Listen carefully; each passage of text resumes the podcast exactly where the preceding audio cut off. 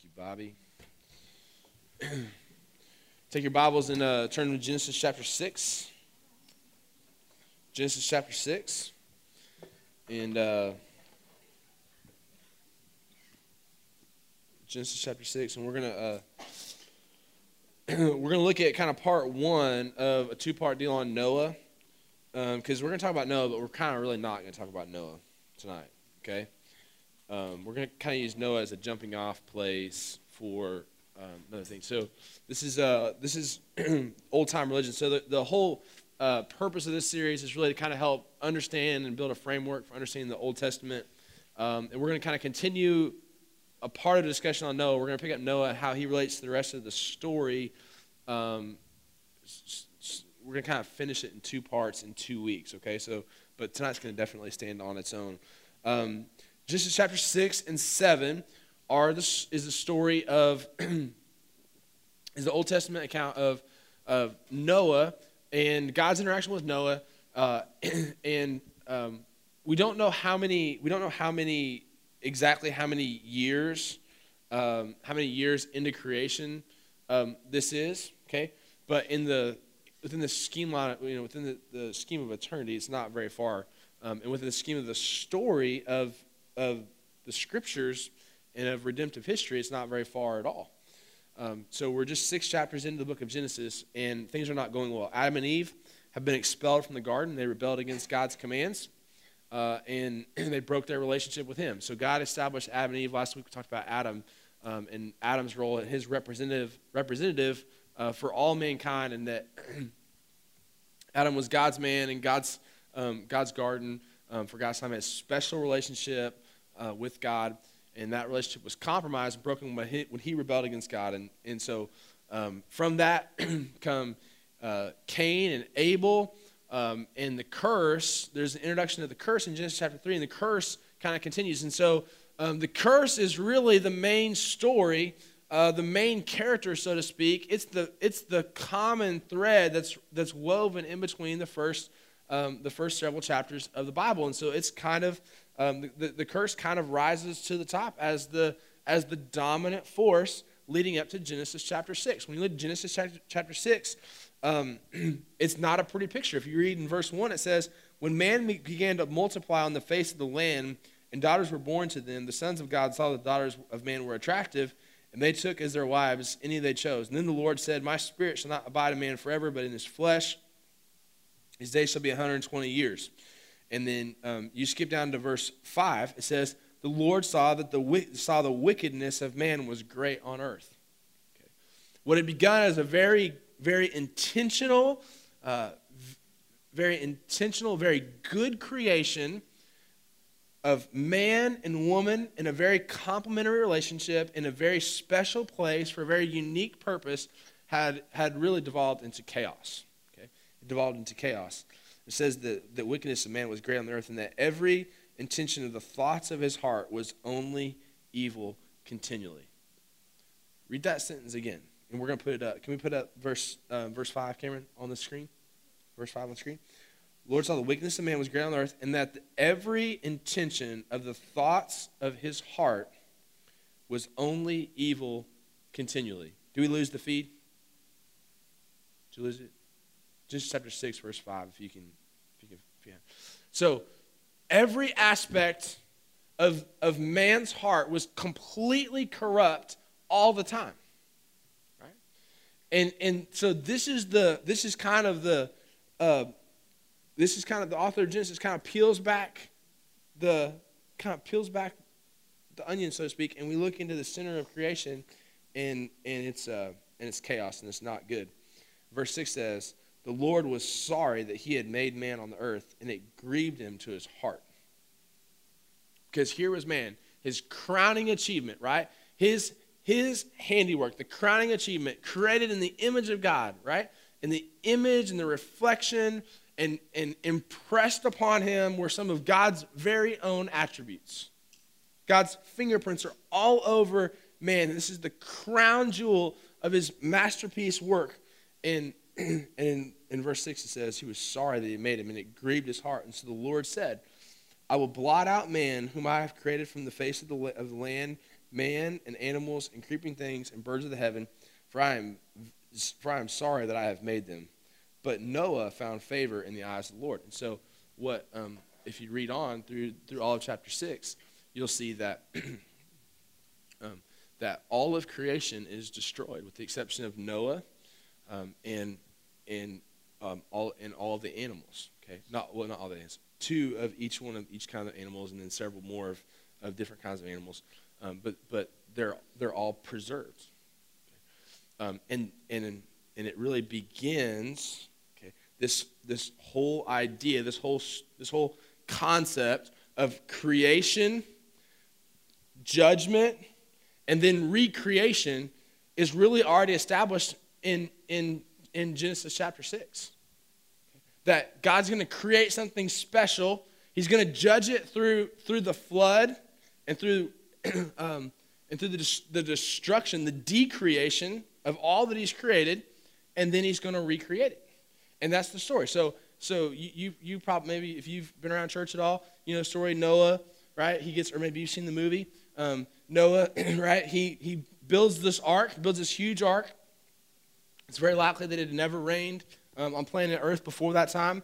Um, and so he builds an ark in the middle of a desert, and um, and so he was made fun of, he was ridiculed, um, but he was obedient to the Lord. The Lord called him to do it. Um, and then um, all these animals, like Noah, God supernaturally kind of brings these animals. Noah rounds them up. And I don't know if it was just like the movie or not, but so they they go and they get all these supplies and they gather in his family. They kind of all work together, and it really, um, really, just really had to be a very weird, surreal people. But then one day, you know, he says it's going to rain, it's going to rain, it's going to. Um, one day the waters come. The waters come, and uh, just like today, right? But it doesn't stop. The rain doesn't stop, and, and the Bible says that the ground opened up and water comes from the ground. It comes from the heavens, and it begins to fill up, and people begin to panic, and they start to go towards the high places, and they go up on roofs of buildings, and they start to climb up mountainsides and they start to try to escape the waters, and they start to they start to try to flee to this ark, right? That they'd once ridiculed Noah for making, and um, and so Noah is in there with his family and all these animals, um, and and you you can just imagine he had to have heard people pounding right on the side of that boat. Let us in, let us in, screaming. These are people that these are neighbors, right? Are friends, they're relatives these are people that are close associates. These are pe- people they have long term relationships with. Um, and, and the Lord had promised to destroy all of it. And He did. He did. I can't tell you all the specifics. Um, there's some debate. You have to know, okay, that there's some scholarly, there's some debate among like scholars. I don't want you to be surprised with this when you go to your freshman, um, you know, World Civ class or whatever at UT or wherever you go. Um, there's some debate as to whether it was a localized flood and like and it flooded all of the, like, you know, the small part of the earth that had been inhabited up to that point, or whether the entire world was flooded. Um, I don't, I don't know. It doesn't really matter to me. I don't like. I think the Bible says the whole world was flooded, so I think the whole world was flooded. But if it was just the whole known world, that doesn't matter to me too, because God destroyed everything, in everyone, and all the animals, and and He re, He chose to re kind of recreate things through this one family through one family. And that's a, that's a theme that you see over and over and over in the Old Testament um, is that God's going to create, judge, decreate, and create again. Um, but it's one thing to see it in the Old Testament. It's another thing to see it in our own lives and in our own hearts. um, so you can imagine that Noah and his family, you know, there's, there, there's, there's a, a simultaneous reaction for them that was probably pretty difficult to process because here they were in this little village, um, and they've grown up around all these people, and they've got friends, and, and Noah had, had sons and their wives, and they had kids, and, um, and so their kids, so their children, right?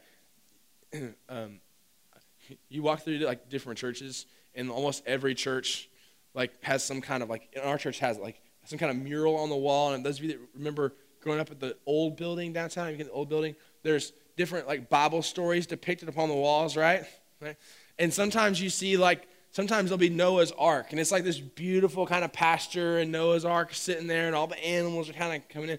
they don't ever really picture how it really probably was. Like I've never been to like a children's, um, like a children's wing where, you know, the water's already risen and there's houses and like dead cows and goats and rams floating and there's dead bodies and there's bodies of children, right, floating in the water and it's just it's destruction. It's judgment. That's what it is. It's judgment on sin. And so there's probably this simultaneous, right, inside the ark, there's a simultaneous sense of kind of vindication? They, they experienced ridicule for so long, and they've been judged for so long by people, and they've been preaching um, the gospel, and they've been preaching and telling people to repent of their sin, and telling people to repent of their sin, and believe and trust in God, and trust in God, and trust in God. And that God called them to build this ark and all that stuff. And now there's a sense of vindication, but these are their friends. Right? These are their neighbors. These are people they had histories with. These were their um, you know, children that their grandchildren played with. And so it, it probably really hurt. And, and events like that to, to Noah and to his family, events like what happened, you know, in Boston, right? and, and, and something happened in Boston, it causes us to ask some big questions in life. And sometimes not even just, not even things, sometimes it's not even people that we don't know and people that we see on the news. Sometimes it's within our own heart.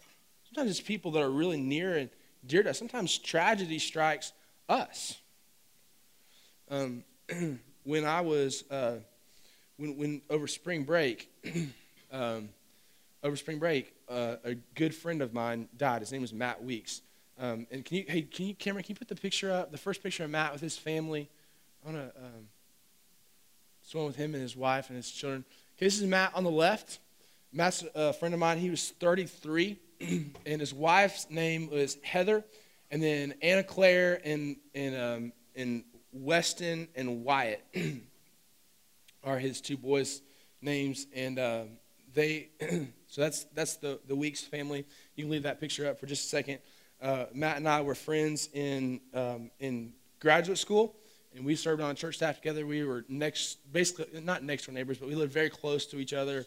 And uh, when we were first start, we both were, were very newly married, um, very poor, no really no money. We would we would walk about once every two or three weeks. We would save up enough money to walk to uh, the Barrel of Fun, which is literally this huge, this giant barrel that they sold like soft serve ice cream out of in this little neighborhood park um, where we lived in Louisville. And we would walk with our wives, and we, about every two or three weeks in the summertime, we could afford um, spend about $8 on some ice cream.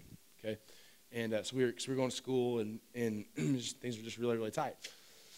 And so that's, that's Matt. In, in um, November, in late November, early December, Matt was diagnosed with a, a, a fairly rare form of cancer, an aggressive form of cancer and, um, and, and it wasn't good. The prognosis wasn't good. The cancer had spread to several of his organs, and, um, and he, was, he, was, uh, he was already beginning to have some pain. Um, but the next picture I'll show you. So I went down in January, and this is, uh, this is the third week of January, and Matt is, uh, there's three guys in blue shirts. I'm the one on the left, and then the bright blue kind of Florida Gator. He's a, he went to the University of Florida, Matt did, so um, you can't see if that's a Florida Gator shirt. That's him there. We played 18 holes of golf at the Omni Resort in Orlando and, uh, and had a great time. and we, we were together all day long. And we, man, we had ice cream. We went to, um, went to Chili's and we played with his kids. And there's some guys that we all served on, on church staff together in Louisville with. And that was, uh, it was mid to late January. That was, that was, actually, that was my birthday. That was January 25th. That was my birthday. Um, we, we did that for. And, uh, and had a really great time. And then, um, and then the, the second week of April, um, this is Matt, the second week of April. Um, this is the next picture. So Matt's the um, second one from the left, uh, obviously, and uh, he had lost a lot of weight. His skin color, you can't tell there, but skin color is really, really yellow. His kidneys begin to shut down, and uh, and that's uh, one of my mentors and two of the other guys that you saw in the previous picture. And this was this is the Thursday before our spring break. Okay, so our Haiti team was leaving, our Haiti and New York teams leaving on Saturday, and I, I just couldn't get back down to Orlando. I couldn't figure out, I couldn't get a, flight, a flight to, to fly down there and meet them on Thursday, and to and to fly back in time to to lead our meetings um, Friday evening. and uh, and so that was Matt on Thursday, and he died the next Thursday. And he and I spoke for the last time um, on Saturday from the airport in Atlanta, the parking lot. We spoke for the last time, and, uh, and so he passed away the Thursday of of our spring break. and so um, that was the week before Easter. If you remember, that was the week before Easter. And so many, if not all, of Matt's really close friends were, were like myself. They're pastors, um, and, and we, couldn't, we couldn't do a, a, proper funeral service and memorial service for us, for him. They held one at his church for his family. You can take that picture down, Cameron, if you don't mind. Um, they, uh, so we did a, a, funeral, memorial service for Matt um, this this yesterday on Tuesday, yesterday, Monday and Tuesday, I, I, was in Orlando for a conference that we were all. Um, Matt actually received the Lifetime Achievement Award. That was that picture that you saw. The last one, uh, the guy on the left presented Matt with a, a Lifetime Achievement Award from um, the Student Leadership University. Jay Strack and Brent Crowe were there that day, and they presented him with a Lifetime Achievement Award. Um, and uh, and they they filmed it because it was became apparent that Matt wasn't going to make it until this last weekend, and so they they did that. I tell you all of that to say that I stood with around you know 40 or 50 guys um, on yesterday on Tuesday, and we watched Matt receive that award posthumously via video. And we went to his gravesite, um, and his children were there, and his wife was there, and many of our families. And this is a kind of a large extended family of guys, um, kind of a band of brothers really that have done ministry and life together at a certain time, and now we're all over the world. and uh, it didn't feel fair, right? And and there are times in life when when we experience unspeakable grief. It's just unfathomable. It's just it's to it's to a point, and, and it's going to happen to every single one of us. If it hasn't already happened to you, it's it's going to happen. And as as a pastor, sometimes it sometimes it's difficult because we, you know, I have things like this happen, right, my friend, but but I, I walk with some of you There's some some very similar circumstances, and some of the just just the toxic sludge of of ministry and life, and and, the, the the grief and the despair sometimes can be overwhelming. Because it's not just death. It's the ugliness of Genesis 6. It's, it's the, the violence, right? It's the, um, it's the parents that come to me and the, and the young, young married couples that come to me that, have, that are products of our ministry. They're, they're in, um, in abusive relationships. It's the young girls that, uh, that, are, that are raped. It's the young guys that are battling uh, um, un- unbelievably complex addictions to pornography and, and to other things. Right? It's just the, the, the lifetime of emotional abuse caused by different substances and alcohol and drugs and different chemicals within families that just ruin family dynamic. It's, it's marriages, right? Once strong, healthy, um, Christ centered marriages that fall apart. And and Romans 8 tells us that God takes all things and works them together for the good of those who love him and are called according to his purposes. And that's true. It's absolutely true. That's sometimes taken out of context. And, and sometimes when we walk through these, these periods and these times of, of, of just unbelievable grief and overwhelming grief, um, people will come up to us and say, man, God, man, there's, there's good that's going to come out of this. Right? There's, man, there's, there's so many great things that are going to come out of Matt's life and Matt's legacy. Um, and that may be true, but I don't know that it necessarily always is. The curse in Genesis 3 and the curse in Genesis 6 is real, and there's a reason it's a curse. It's because it doesn't produce good things. Can God take good from it? Absolutely. But it does, it's not inherently good. And, and, and that's talking about death. Look, there's all these other things, right? Like rape and, and uh, like like, uh, like just all this, like rape and abuse and neglect and, and, um, and addiction and, and, and, and just all the hurt, like collective hurt. Like we, I mean, we could just listen and we could feel page after page after page after page. Um, and those things aren't good. It's all, it's all a product of the curse. It's all an effect of the curse. It's all Every, all of those things, it's all because of sin. And people don't like people don't become unraped. Right? And people don't get undivorced most of the time. People don't get unabused.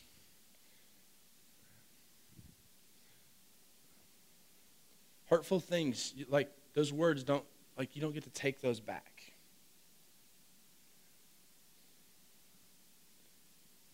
But you do get redeemed, don't we? We can be redeemed, can't we? And, you know, all those things are almost all, you know, all, all those things are almost all um, irreversible, except for what happened to my friend Matt. Because we do get undead. We do. We do get undead. If you take, if you go all the way to the end of the story, right, and what Noah was really talking about, like the promises of God, and you believe and you trust in the promises of God, we do get undead.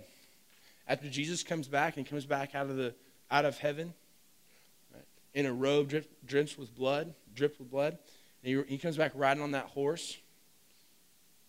And he comes back with all the believers from, from the past. And, and the Bible says this. um,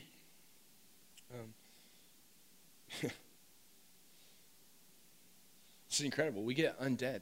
The Bible says that, that the sea, right? The dead were judged by what was written in the books according to what they'd done. And the sea gave up the dead who were in it. Death and Hades gave up the dead who were in them. And they were judged, each one of them. That, that like when I stood around that grave yesterday, right? when I stood around that grave, that if you go to that point in the future when Jesus returns, Matt's body's gonna he's gonna rise up. Right? He's gonna rise up out of the ground, but he's but he's gonna rise up in a new incorruptible body. He's to be ultimately redeemed, ultimately restored. And this is what Noah was believing in all the way back in Genesis chapter 6. All the way back in Genesis chapter 6. This is what Noah was believing in. Listen, it's okay to grieve. There's going to be times, right, there's going to be times in your life where the grief is just unbearable. It's literally unbearable Like, you, you literally can't physically stand up underneath it.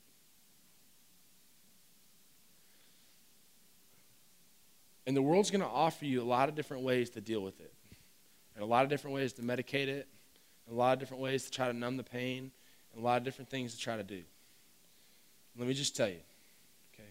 You can try all that all you want, but in the end, there's only one way to stand up under that. Like you don't, you, you you can't stand up under that kind of grief. The only thing you can do is cling to Jesus. The only thing you can do is look to the cross. You look to the cross and you know, right? You know that Jesus came and Jesus gave up more than we'll ever be called to give up. He gave up authority, position, power, status in heaven and he takes on the limitations of the flesh. He took on the limitations of the flesh, and he was born in a stable by a virgin as an infant. And he humbled himself completely to the point of, of being made in human likeness. And he experienced grief, and his friends passed away too and he saw and he saw hurt and damage and brokenness all around him. And he experienced it just the way you and I did. But when he went to the cross, when he went to the cross, he went there he went there on a mission.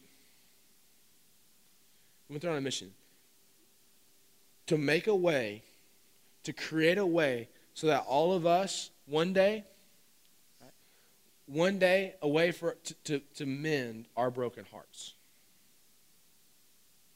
To, to settle the score, the cosmic score, once and for all. That he's going to go do battle with Satan, with the evil one. And he was going to win. And he was going to, he was going to deal the final crushing blow to death that day. And it meant him being separated from the Father for the first time ever and experiencing sin and shame and guilt that was not his own, but ours. Ours. But when God raised himself from the dead, right? When Jesus raises himself from the dead, right, then, then it takes on a whole, like, his ability to represent us and to identify with us takes on a whole new meaning. Right? Because he holds the trump card now. Right? He holds the trump card now. And in, in Christ, Christ becomes the one that we can look to and we can lean on him. We can trust on him. And we can believe in the gospel. Listen, um, when, when these waves of grief, when these, when these life events happen to you, you better have your eschatology straight. Eschatology is the theology of what you believe in the end times, how it's all going to play out. You better have your es- you better know what you believe, how, how this is all going to go down in the end, because that's all you've got.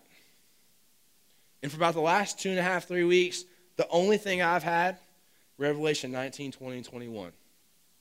One day, one day, I don't have to worry about settling the score because God's going to settle the score for us. He's going to he's going to level the playing field. He's going to make all he's he, he he's going to judge the living and the dead. And my contentment and my righteousness and my eternal security is found in me me clinging to Jesus. Me clinging to Jesus. Okay. Um, so here's what I want you to do. We're gonna um, the guys are gonna come up and sing, and uh, and I just want you.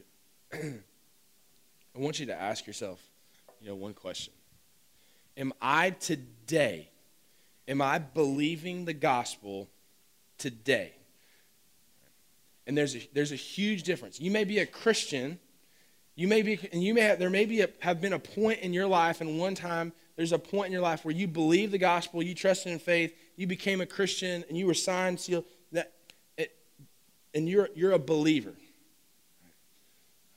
But you can be a believer in Christ and not be believing and trusting in the gospel today. I'm not saying that you're not saved, right? I'm saying you're not believing and trusting in the gospel. You're, you're, you're creating some other mechanism, some other thing that has your, your trust and your hope. And that if life were to hit you um, like a ton of bricks, like it did on me that, that Thursday, if you get that phone call, you get that text message, all the grief and all the hurt and all, the, all that that overwhelms, you're trusting in something else today and not in the gospel. Evaluate where you are. Some of you, are you trusting? Have, is there ever been a time where you created, where, where you've, you've examined all the things that you can, all the things that you can see, all the things you can uh, uh, understand, and you've considered all of life's big questions, and have you, have you ever trusted in Christ? Have you ever, have you ever given over complete control of your entire life to Him? I want to challenge you to, to do that. Maybe you have some questions. We'd love to talk with you afterwards. Love some guys that are love hear. The guys are going to come and, and play just for a few minutes. I'm not going to drag it out. I'm not going to ask you to do anything you don't want to do or sacrifice any animals or anything like that. But I just want to ask you, am I trusting in Jesus today? Am I trusting in Jesus today? Let me just encourage you, man. It is so worth it. It is so absolutely worth it. God is good and trust in Jesus. Father in heaven, God, we thank you for. Um, we thank you that all the way, even back in Genesis chapter 3, in Adam and Eve's rebellion, and God, that you, you created a way. And you began to weave a story together of redemption for us. God, I thank you for the obedience of Noah that you, God, the obedience that you saw in him, the faith that you saw in him, that you rewarded in him. God, thank you that you loved your creation enough to destroy it, to decreate it, and to start over again from one man and one family based on his faith in the Messiah. And because of the obedience of Noah, we can look backwards on the cross of Jesus Christ and we can look forward to the coming resurrection and we can look forward to the resurrection of the dead with the full knowledge that one day we'll see loved ones again who have trusted in Christ. The bodies who were once made weak with the, with the, with the, the, the forces and the powers of evil in this age, there's an age to come, God, which those bodies will be restored and redeemed and made new.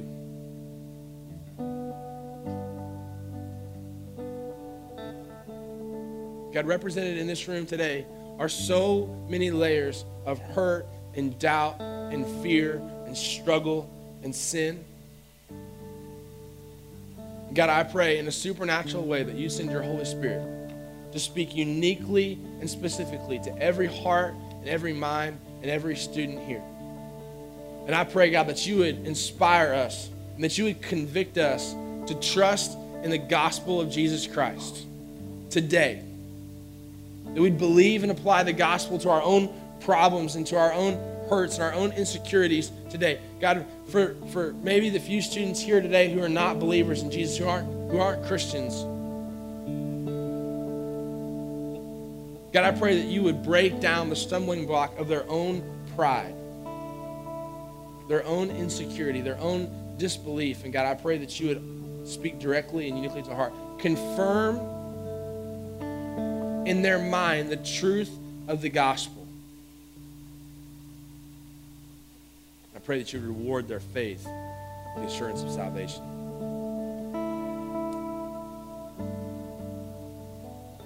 But I pray that you would shine your bright gospel light into the darkest corners of our hearts. And that we'd repent of sin and the areas in which we failed to follow you completely tonight. We thank you for the goodness of Jesus, the hope that's found in Christ, in whose name we pray. Amen.